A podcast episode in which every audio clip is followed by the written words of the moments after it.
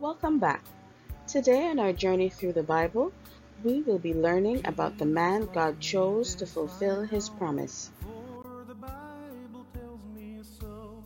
Little ones to him belong. They are weak, but he is strong.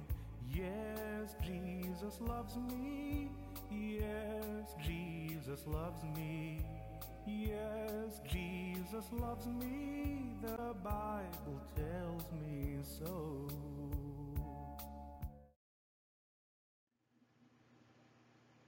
God's promise to Abram. Our memory verse comes from Hebrews 11, verse 1. Now, faith is the substance of things hoped for, the evidence of things not seen. Unusual move. A long time ago, there was a man who lived in a place called Ur. His name was Abram. Abram and his wife Sarai lived in Ur with his father Terah and his nephew Lot. Abram and Sarai had no children of their own. One day God spoke to Abram and asked him to pack up everything he owned and move away from his family to a land that God would show him.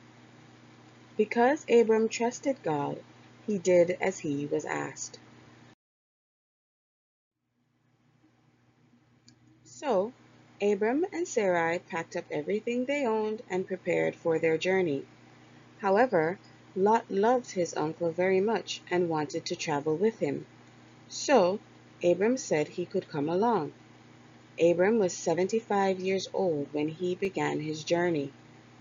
When they reached to the land that God had promised, God spoke to Abram and told him that his children would inherit all the land of Canaan. So Abram thanked God for his promise. Now it's time for our activity. Where did Abram live?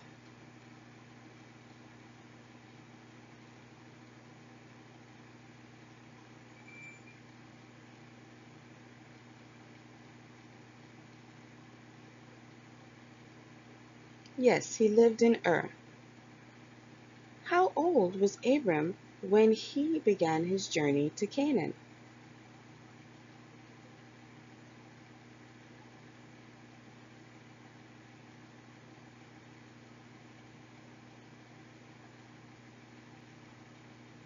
He was 75 years old. Wow. What was the name of Abram's father?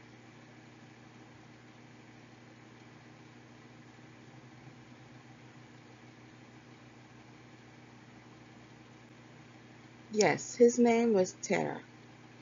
Now practice writing and saying the memory verse from memory.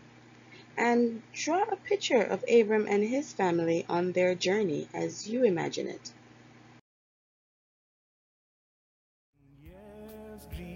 Next time, we'll read about Abram trying to help God.